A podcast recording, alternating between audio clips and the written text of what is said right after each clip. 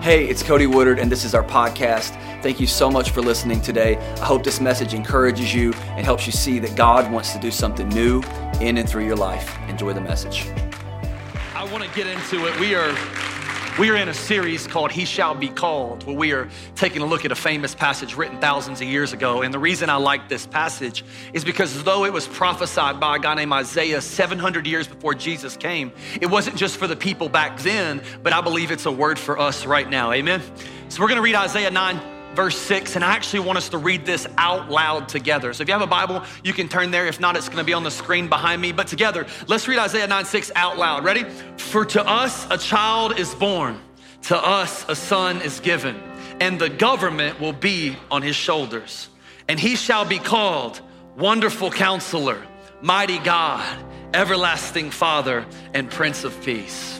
Last week, Pastor Brendan Washington did an incredible job talking about the wonderful counselor and how we all need counseling because we all have issues. And if you don't know your issue, that's your issue. And uh, he talks about how all of us really need a counsel, somebody who, like God, that can that can lead us in the right direction. But the good news was is that we didn't just end with a wonderful counselor. We also talked about how He's a mighty God, which means because you got issues, you don't have to figure them out on your own. But God is able to take you from where you've been to where He wants you to go. Amen. Somebody, come on. We have a mighty God. And today I want to talk to you about the third name the third name. Next week, I'll finish on Christmas Eve with the Prince of Peace. But today, I want to talk to you about this third name that Isaiah gives our God, which is Everlasting Father.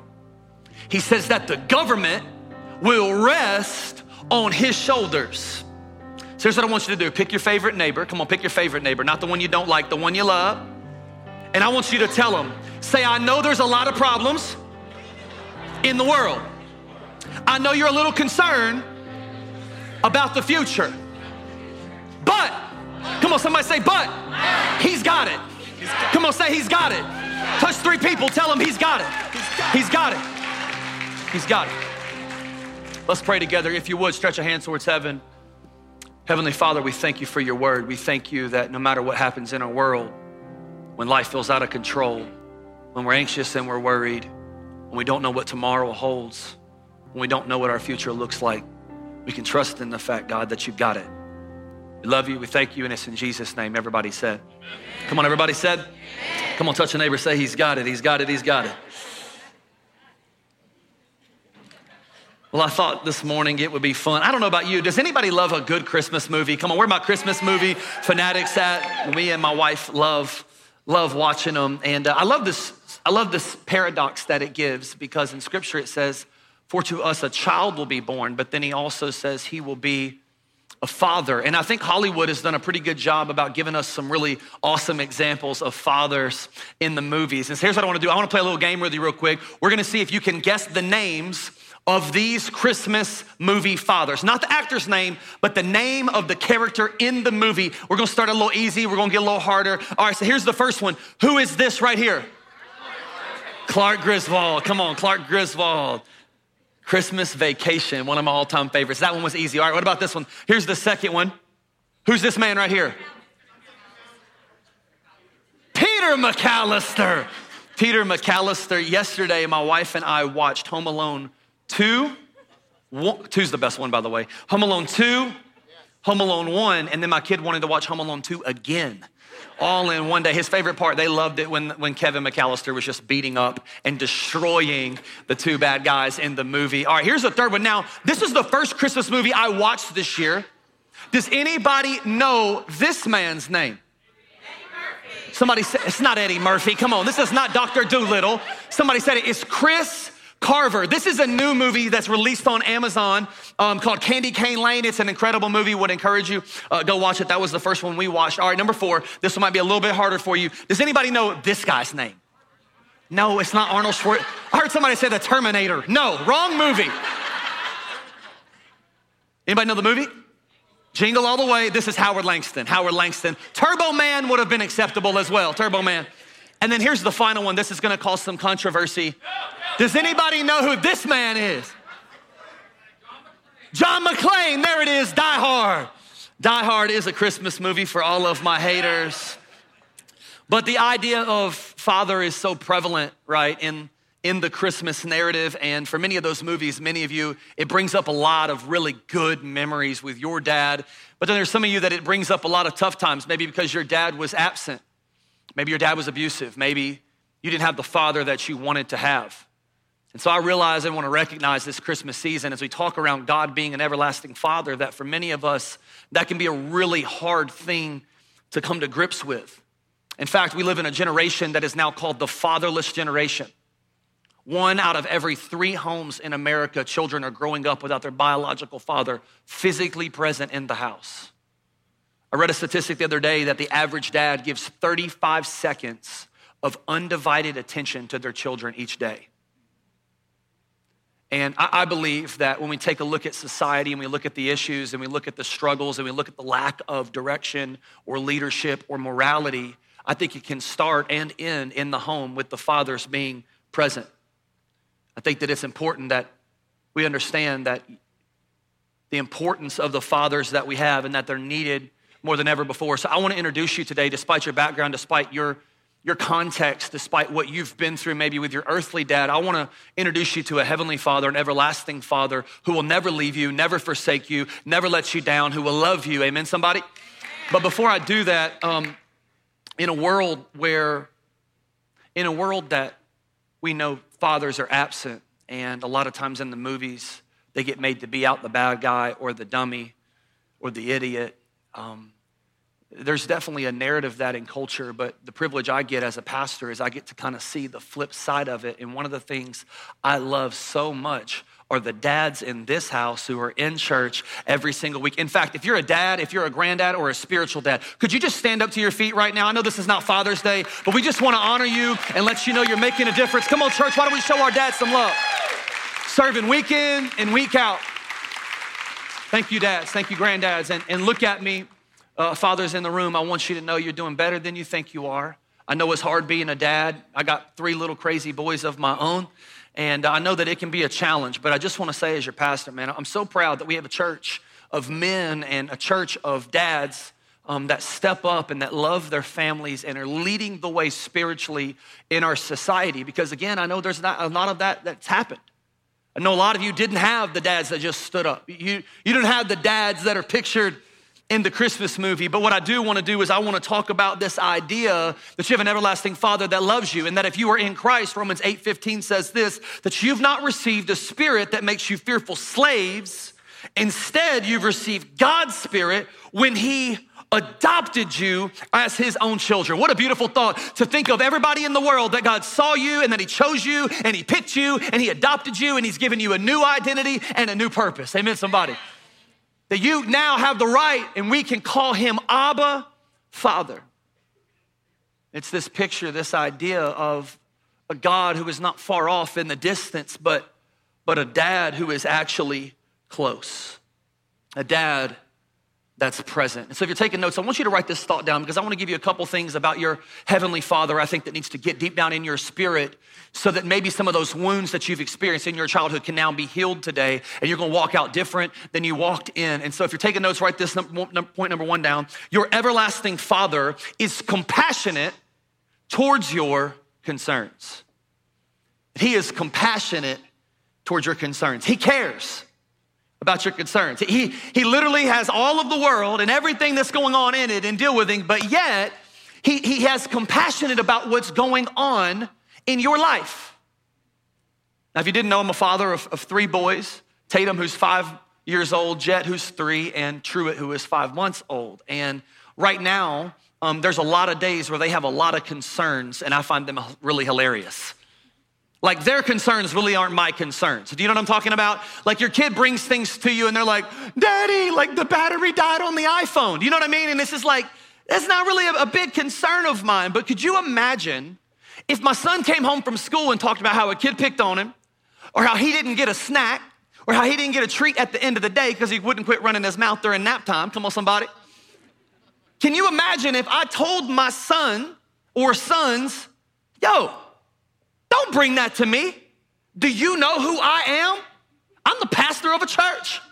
One of the greatest churches in I have to write Christmas sermons where everybody thinks they know the Christmas story and I got to find a way to get it done. Do you not know what's going on in my life? I have no time for your concerns.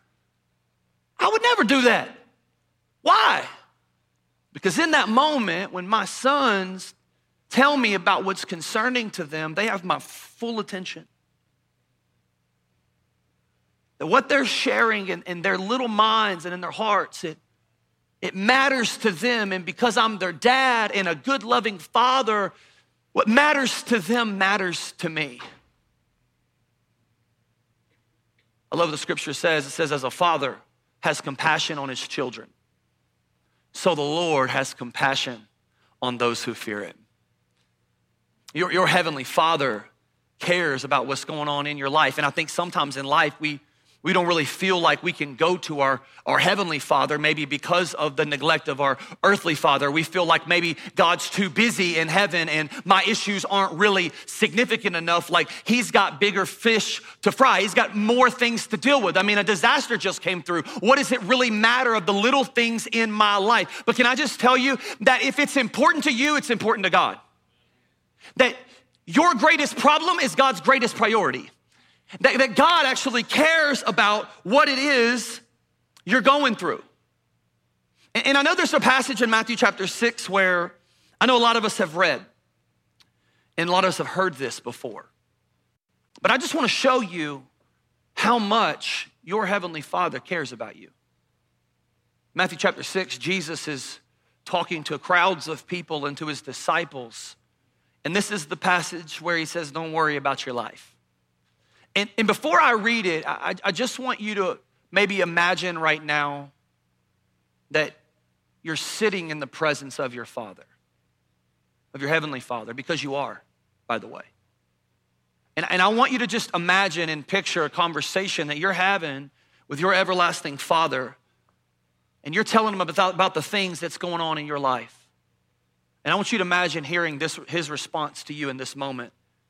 He says this in verse 25 Therefore, I tell you, listen, child, don't worry about your life, what you will eat or drink, or about your body, or what you will wear. Is life not more than food, and the body more than clothes? He says, Look at the birds of the air. They don't sow or reap or stow away in barns.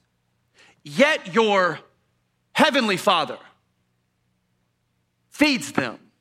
Are you not much more valuable than they? Let me answer that question. Yes, you're more valuable than a bird. Come on, touch your neighbor say, You're more than a bird. You're more than a bird. You're more than a bird. God actually cares about the concerns going in your life. So the next time you're anxious, you need to remember God's got it. The next time you're worried, you need to remember God's got it. The next time you don't know where your next meal's coming from, you need to know He's a provider and that God's got it. And the next time that you're dealing with something and you don't know what's gonna happen, God's got it. Whatever it is you're worrying about, you got an everlasting Father that is working it out. Come on, somebody say, God's got it. Come on, say, God's got it. God is working out the thing you're worrying about. He says, I have got it. The government rests on his shoulders. God's got it. So listen, if it's a problem for you, your, your marriage, your work, your finances,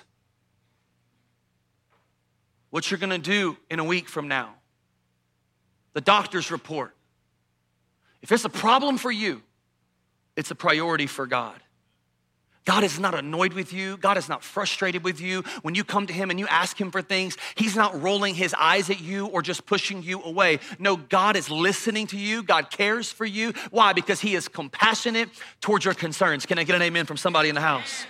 Matthew chapter 7, Jesus says this in the next chapter. He says, Ask and it'll be given to you. Seek and you will find. Knock and the door will be open to you. For everyone who asks receives, the one who seeks finds, and the one who knocks, the door will be open. I can just speak for myself. As, as a dad, I always want my kids to be able to know they can come to me. Whatever, it, whatever it's about, I want them to know that we have a type of relationship that no matter what goes on, whether they're five or 15 or 50, as long as I'm still on this earth with breath in my lungs, I want them to know that I'm not too busy for them. I'm not too busy for them. God's not too busy for you. And, and I'm gonna tell you right now, the phase of life my kids are in, they have zero problem coming to me asking for things. They will ask, they will seek when I am hiding somewhere in the house, and they will knock on the door at 9 p.m. at night when him, my wife and I are having adult conversations. Just knock, knock, knock, knock, knock. Dad, can I get a new game on the iPad? Son, I'm busy right now, okay, somebody? They have no problem asking, seeking, knocking. It's one of the first things Tatum does. He'll get up and he'll come in the room and he'll, he'll be like, Daddy, Daddy, Daddy, Daddy, can I get this? Can I get this new game on the iPad? Just one. Please, Dad. Please, please, please. I'm like, no, it costs money. He's like, but, but, but please, Dad, please, just one. I'm like, you said that the last 14 days in a row, and now I'm paying $75 for some iPad games in them with ads, because I don't buy the ad free version. And here he is. He's like, Dad, please, please. It's the other morning. He came into my room, and, and, and I got to use the moment, right? I'm like, no, this is free. He didn't know it's free. I'm like, well, buddy, that's going to cost you something. And he's like, what is it? I said, It's going to cost you a big bear hug. And he said, Okay. I said, Give me a bear hug. He hugs me. I said, That wasn't good enough. Give me another bear hug. I'm just trying to love on my boy. You know what I'm saying? And he gives me another bear hug. I said, No, that ain't good enough. I said, I need the biggest bear hug, the biggest T bear hug that you can possibly give. And so he squeezes my neck and tries to begin choking me. And then he looks at me in the eyes and he says, Daddy, I love you so much. And I bought him the iPad game. Come on, somebody. Here's what Jesus says next. He says, Which of you, if your son asks for bread or maybe an iPad game, will give him a stone? Or if he asks for a fish, will give him a snake? If you then, though you are evil, know how to give good gifts to your children, how much more will your heavenly Father give good gifts to those who ask him? The point is not to highlight me. The point is, is that I'm broken, I'm imperfect, I'm jacked up, busted, and disgusted. But if I know how to give good gifts to my kids, how much more does your heavenly Father know how to bless you? How much more does your Father know how to love on you and provide the needs that you have? Why? Because he cares enough about your concerns. Here's the second thing God cares enough to confront your crap. Woo, here we go. If you had little ears up in here and you teach them to not say crap, I'm sorry. I do not endorse that kind of language, but I just wanted to make sure you understood that a good, loving Heavenly Father cares enough about you to confront your issues, to, as the scriptures say, discipline you, to correct your behavior, to convict your spirit. How many of you grew up in the generation where you didn't just get spankings, you got whoopings? Like you got straight whoopings with the H. Like you, whew. I mean, it wasn't just like a hand or a paddle, it was a belt or a switch. Y'all know what I'm talking? Or anything close by. Your parents just, now I'm not saying my parents beat me. I know this is super controversial. People are like, oh my gosh, I never would spank my, listen, I love you. You don't have to spank your kids. It's totally cool. But you also don't have to go on Instagram and tell everybody about your disciplinary methods. Because listen, we watch your kids in kids ministry and we know who disciplines. All right? Come on, somebody. All right. I'm just playing. But my parents, they, they, they, would, they would whip me. They would whip me. And my parents were divorced, if you didn't know my story, and, and I grew up kind of in, in two different homes. And the, the one I feared the most of whooping me was my dad. Like if mom whipped me, I'd laugh at mom. And my stepdad, he didn't want to whip me. So the one I feared was my dad. So when I would be at my, my stepmom and my dad's house, you know, I had a bunch of siblings, and we lived at the time where if one person did something, everybody got whooped. Like, yeah, I know they did it, but you caused it, or you, you antagonized it, right? And so everybody just line up. And I'll never forget my stepmom, because she didn't want to spank us, she would say this line. She would say, just wait until your dad gets home. He's got it. He's got it. Somebody say, he's got it he, he gonna give you the whooping, you know, like, and so my dad would come home and we would be terrified just sitting on the couch and we would put like three pairs of underwear on just hoping to give a little bit of cushion, you know, and my dad would bring us in there and he'd be like, all right, face the window, put your hands on the bed. And so we just, and he would say this line that I hated so much before he would whip me. He would say, now I want you to know, this is gonna hurt me more than it hurts you. Well, you know what, Dad? Give me the belt. I'd like to try. You know what I'm saying? Like, I don't, Dad, I don't want you to hurt, so just let's switch roles and let's see how it feels. And I never, I never understood that line until I became a dad.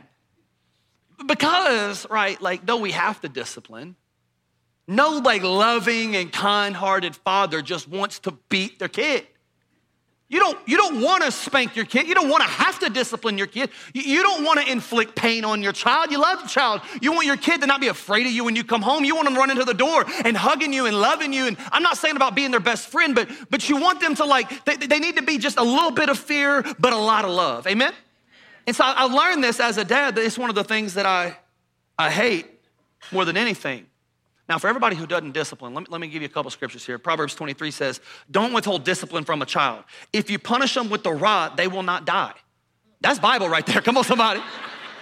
That's not endorsing beating your kid, but if you use a little, you use a little stick, you, you ain't gonna die. And for everybody against that, I want you to watch. Proverbs 13, 24 says this Whoever spares the rod, whoever neglects discipline, hates their children. But the one who loves their children is careful to discipline them.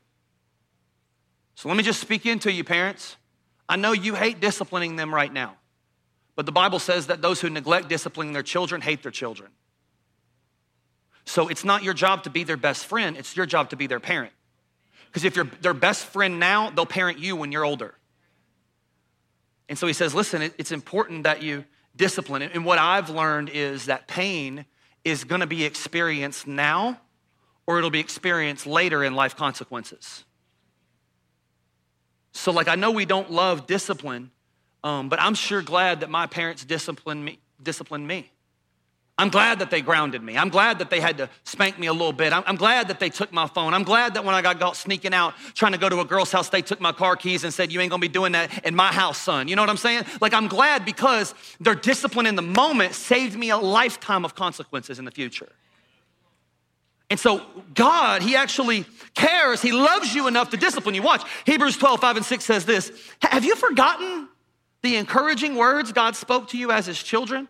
He said, My child, don't make light of the Lord's discipline and don't give up when he corrects you.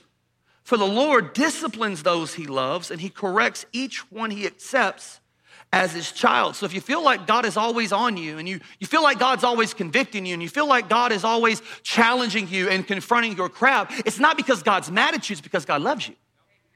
He disciplines those he loves. I love what 7 through 11 it says. It says, as you endure this divine discipline, remember God's treating you as his own children. Who ever heard of a child who's never disciplined by its father? If God doesn't discipline you as he does all of his children, it means that you're illegitimate or not really his children at all. Since we respected our earthly fathers who disciplined us, shouldn't we even more to the discipline of the father of our spirits and live forever? For our earthly fathers disciplined us for a few years, doing the best they know how. But God's discipline is always good for us so that we might share in his holiness. No discipline is enjoyable while it's happening, it's painful. But afterward, there will be a peaceful harvest of right living for those who are trained in this way. Oh, that's a word. God disciplines, he confronts because he loves. So the way he the reason he corrects you in a moment is because he's trying to avoid pain for a lifetime.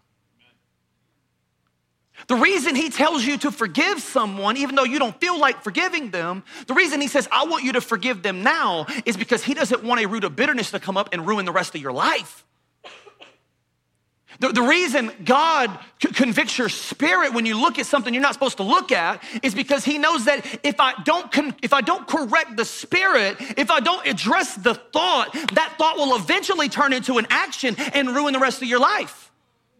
So a lot of times we don't like his correction, but it, he's correcting you because he loves you. So when we embrace current pain, we avoid future problems. So we go, God, I, I, I don't like the discipline. I don't like when you're correcting me. I don't, I don't love that. But I, I'll receive it because I know you love me. And see, some of you are like, well, God's never disciplined me. Well, the way we know God disciplines in us is when we actually open up His Word and read what it says. And what will happen is if you will open this and start reading it, there should be some level of conviction that you're not living exactly the way you should live. Not because God's trying to get you to follow the rules, but watch, because God's trying to get you to follow Him. So you don't get God's way without going after God's will. So God gave you this not to just confine you. God gave you this as instruction because he actually loves you. Amen? All right, number three. Your, your, your everlasting father loves you unconditionally. Now, I didn't hear a single amen. And I think the reason why isn't just because you're introverted and you're quiet. I think when we hear the idea that God loves you unconditionally, it seems like a false reality. Because most of us can't wrap our mind around the idea of loving someone no matter what they do to you. We can't wrap our mind around that idea because our parents aren't perfect. And though every parent says and strives for and tries to love their kid unconditionally, for some of us, that's hard to grasp because when your parent isn't there, or they leave, or abandon, or verbally abusive, or whatever, what the child tends to do is blame themselves. And so, here, because of something I did, I wasn't important enough. And so, again, I want to draw you in, despite your, your history, that your family history doesn't dictate your destiny.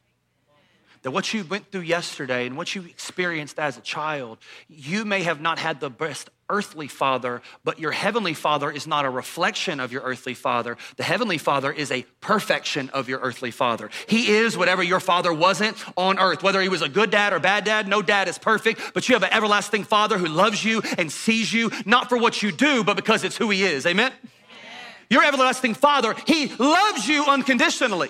Now, I know some of you are like, well, of course he does. He loves everybody. No, no, no. No, he loves you. That when you were put on this earth and he formed you together in your mother's womb and you took your first breath, God's heart got a little bit bigger. It reminds me of when I saw my son being born, my first one. We, we knew we were going to try to have more than one, but, and we really prayed and asked God to, to bless us with one. And let me say this I know some of you have been trying to have kids and you haven't had kids yet. I also want to draw you back to when God said He adopted you. Adoption is not secondhand. If you were adopted in here, that doesn't mean you're loved any less. It just means that out of everybody in the world, somebody saw you and picked you and chose to love you. Amen? And so I got to see my son being born. I remember being in that hospital room. And I, I remember laying eyes on my boy the first time. And I remember watching him cry for the first time. And when that moment happened, my heart grew a little bigger. I didn't know a love quite like that, the love of a father. My wife didn't really know a love quite like that, the love of a mother. And I remember two years in, you know, we're about to have our second one, Jet, and I remember this conversation I had with my wife, and I said, I'm, I'm terrified. And she said, Why? And I said, Well, because I, I don't know if I can love the second one the same as I love the first one. But I don't know if I got any more love to give. This kid is wearing me out. but I love, I, lo- I just, I love this little boy like unconditional. I don't know if I can love another one the same as I love this one. So I remember being in that room, and the second we laid eyes on our little jet, my heart grew a little bigger. And God gave me the capacity to love. And about the time we found out we were pregnant with a third one, I remember going, God, please let this one be a girl because I don't know if I can deal with two more boys. Come to find out, it's another boy. And, and I'll be honest, we, we were like, man, I, I just don't know how this is possible. What happened again? Baby comes out, looks like a little alien, but it's my alien. You know what I'm saying? And that's my child and my heart grew again, a little bit larger. And every parent in this room knows what I'm talking about. And I, I just want to make sure that you don't walk in today and you leave and you don't know that when God lays his eyes on you, his heart grows a little bit more. And when God sees you, no matter what you've done, there ain't nothing you can do to make him love you any more or any less. And there's a story in scripture that I don't think we could end today without sharing. I think it would be a miss on my end to not give you, I think, what's one of the most powerful pictures of the love of the Father that we see in Scripture. And it's this parable that Jesus tells in Luke chapter 15, most, probably most famous parable about the love of a father and his two sons. And he was illustrating two different things in this parable. The first one is about the father, and the second one is about his boys. And typically, when preachers like me preach this passage, we really focus in on how the, the younger brother runs away and how, how, if you've messed up and you ran away from God and you've done all this bad stuff and you ended up on drugs, you ended up addicted, you ended up blowing all your money, you ended up just at the lowest of low, that when you come home, God welcomes you. And how many of you know that is true? Amen, somebody. That you're never too far gone for the grace of God. That God wants a relationship with you, that He actually loves you.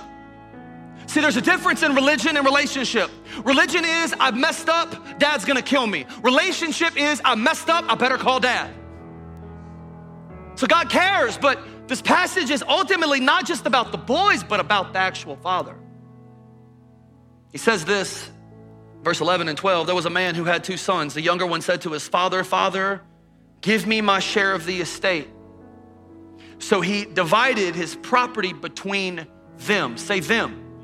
Now, I miss this a lot of times when I preached it because we always think he just gave his stuff to the youngest son because the oldest one didn't ask for it. But one of the things that happened in, in, in, Jewish culture was that when an inheritance was given, the first son, the oldest brother, would have gotten two thirds of the inheritance, and the younger brother would have gotten one third. So, in order for him to give the inheritance to the younger brother, he had to also give it to the older brother as well. Super sign of disrespect, by the way, because inheritance typically don't get passed down until the father's dead. So here's this younger brother going, Dad, I know you're alive, but I want your stuff.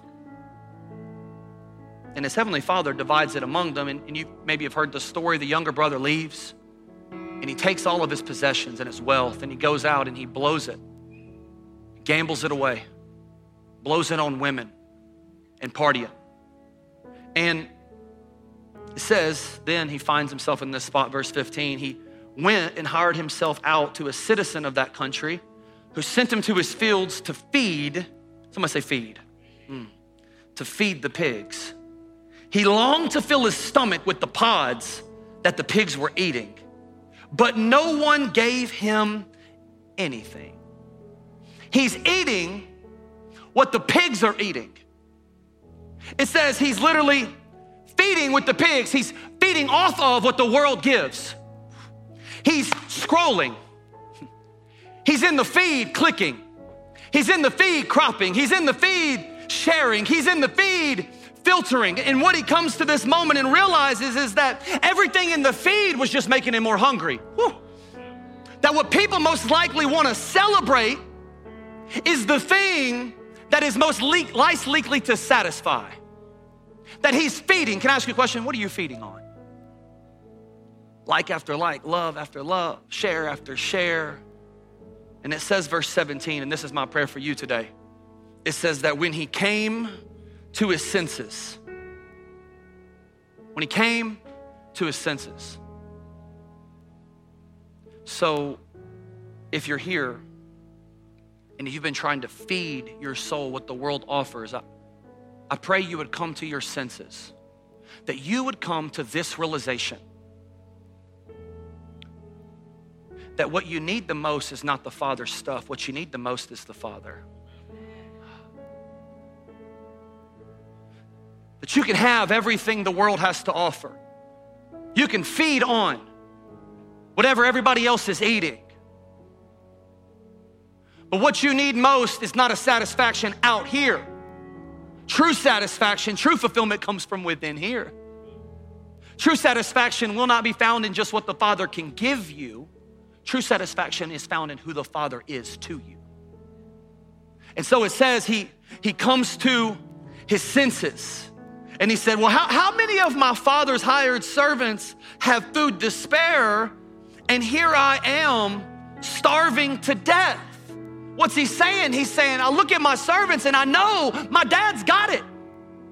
Dad's got what I what I need. So like I, I left home, but dad stayed the same. I blew everything that I had, but dad is still able to bless. Why? because he's got it. He's got it. So he comes to his senses and he starts preparing this speech. I gotta go home and I gotta, I gotta convince dad to let me back in. I gotta convince dad after I, I tell him the story of what I've done with everything he gave and how I failed him. And he says this, and, and I want you to notice something. It, it says he starts to make this speech and he's talking to himself. So watch, he makes a speech in his mind, but the speech never came out of his mouth, and I wanna show you why. It says, I will set out and go back to my father and say to him, Father, I have sinned against heaven and against you. I'm no longer worthy to be called your son. He's connecting his belonging to his behavior. He's connecting the sense of self worth to his sinful actions. He says, I'm no longer to be called worthy your son. Make me like one of your hired servants. So then verse 20 says, He got up and went to his, went to his what you run to when you get up, what you're in right now, will determine if you have fulfillment or you don't. He says he got up and he runs to his father. But while he was still a long way off, while he was still a long way off, his father saw him. He saw through his mistakes. He saw through his sins. He saw through those dirty clothes. He didn't just see an illegitimate child. No, he saw his son who came back home. He says, I, I see beneath the surface of your sin. I see them beneath the mistakes that you've made. And it says, and when filled with compassion for him, he runs to his son, threw his arms around him, and kissed him. This is the picture of the Heavenly Father who he picks up his tunic and he takes off running publicly, which was shameful in that day to do. A man was to never expose his legs. What is this a picture of? This is a picture of the gospel to you that your heavenly Father would run after you and take on shame so you didn't have to. Come on, He's got it. He's got it. And He says, I, I got you. He, he looks at you and he, he sees you. He didn't just see His Son, He sees you. And He sees every sin that you will commit after He forgave you. He sees every blessing you will blow after He already gave it. He sees every struggle that you will have. But I got good news. The government is on his shoulders. Your sin is on his shoulders. Your shame was on his shoulders. God looked at you and he said, I got it. I can handle it. I can shoulder it. This is why Jesus says, Come to me, all you who are weary and heavy laden, and I will give you rest for your soul. Because God, He's got it. He's got it. And when God looks at you, when you are in Christ, He doesn't just see your sin, He sees His Son. He doesn't look at you through the lens of your past. He doesn't look at you through the lens of even your present. He, he looks at you through the lens of his son Jesus, who went to the cross and died on your behalf. And so that when now he sees you, there is now therefore no condemnation for those who are in Christ Jesus because my life is hidden in Christ. So when my heavenly father looks at me and he looks at you, he doesn't just see who you're not, he sees who his son is. Amen, somebody. Come on, stand to your feet. He no longer sees you through the lens of your lowest moments. He sees you through the lens of his finished work. Hear me, because of what Jesus Christ did on the cross for your behalf. Your sin, he's got it. Your shame, he's got it. Your past, he's got it. Your present, he's in it your future, He holds it. He's got an inheritance for you that will never spoil, tarnish, or fade. He's got it. Somebody say, He's got it. Come on, say, He's got it. That security you've been wanting, He's got it. That love that you need, He's got it. That joy that you've been seeking after, He's got it. That peace that you need in this season, your Heavenly Father's got it. He's got it. He sees you and He loves you. The door is open. The Father is near. Your dad is listening. You are always welcome to come home. No speech necessary. So if you failed him and you're in need of forgiveness today, I got a good word for you. He's got it. He's got enough forgiveness to cover your past failures, your present failures, and your future failures. Come on, why don't you just thank God right now that He's got you in the palm of His hand, that His grace is greater. Amen. Ask and you will receive. Seek and you will find. Knock and the door will be open to you. So listen, if you want a relationship with your Heavenly Father, the door is open. If you want a new beginning, if you want a new start, God looks at you and He says, You got it. You got it. You want me to forgive you? You got it. You need my grace? You got it. You need my mercy? You got it. You need my discipline? You got it. You need my love in this season, you got it. You need a protector, you got it. You need a provider, you got it. If you if you need somebody to guide you, you need a wonderful counselor, you need a mighty God, you need an everlasting father, you need a prince of a peace, you got it. So I, I got I got two prayers I want to end with. And that's first prayer I want to I want to offer you is for those who have been worrying about life and worrying about what you're going to eat and what you're gonna wear, what you're gonna drink, how you're gonna pay your bills, how you're gonna provide Christmas, your future. Who holds it? God looks at you today and He goes, I got it. I got it. So I, I want to pray a prayer for you today. Maybe if you just need in this season to go, you know what? I trust God with the blessings He's given me. If that's you right now, every head bowed, eye closed, will you just stretch your hand towards heaven? If this sermon was for you today and you, and you needed this word to be reminded that God's got it, lift your hand towards heaven, hands going up all over the room. Heavenly Father, I ask in the name of Jesus that you would remind them that you got it. God, I ask that as they worry, as they as they are tempted to give up their peace in this Christmas season. God, I pray that they would know that you see in them what they don't even see in themselves, that you can shoulder their struggle, that you, God, you got it. In Jesus' name. Everybody said. I want to do a second prayer, and that's for those of you who you've been trying to handle your own life.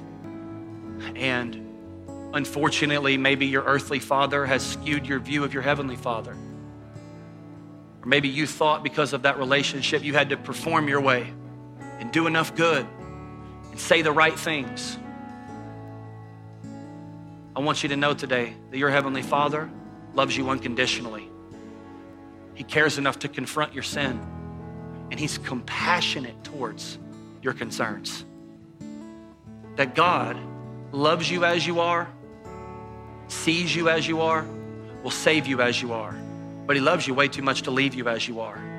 That Jesus Christ paid the penalty you should have paid, hung on that cross with his arms spread wide, and said, It is finished. Father, I got it. So today, if you want to receive Jesus for the first time, or you want to come back to God, maybe you ran away and today is your, you're coming back home. I love you to pray this with me. Every head bowed, eye closed. Say, Today, I give you my life. I trust you that your payment for me was enough that you died on the cross and that you rose from the grave so that I can be forgiven and set free. You got it. You got my life, you got my mind, you got my spirit.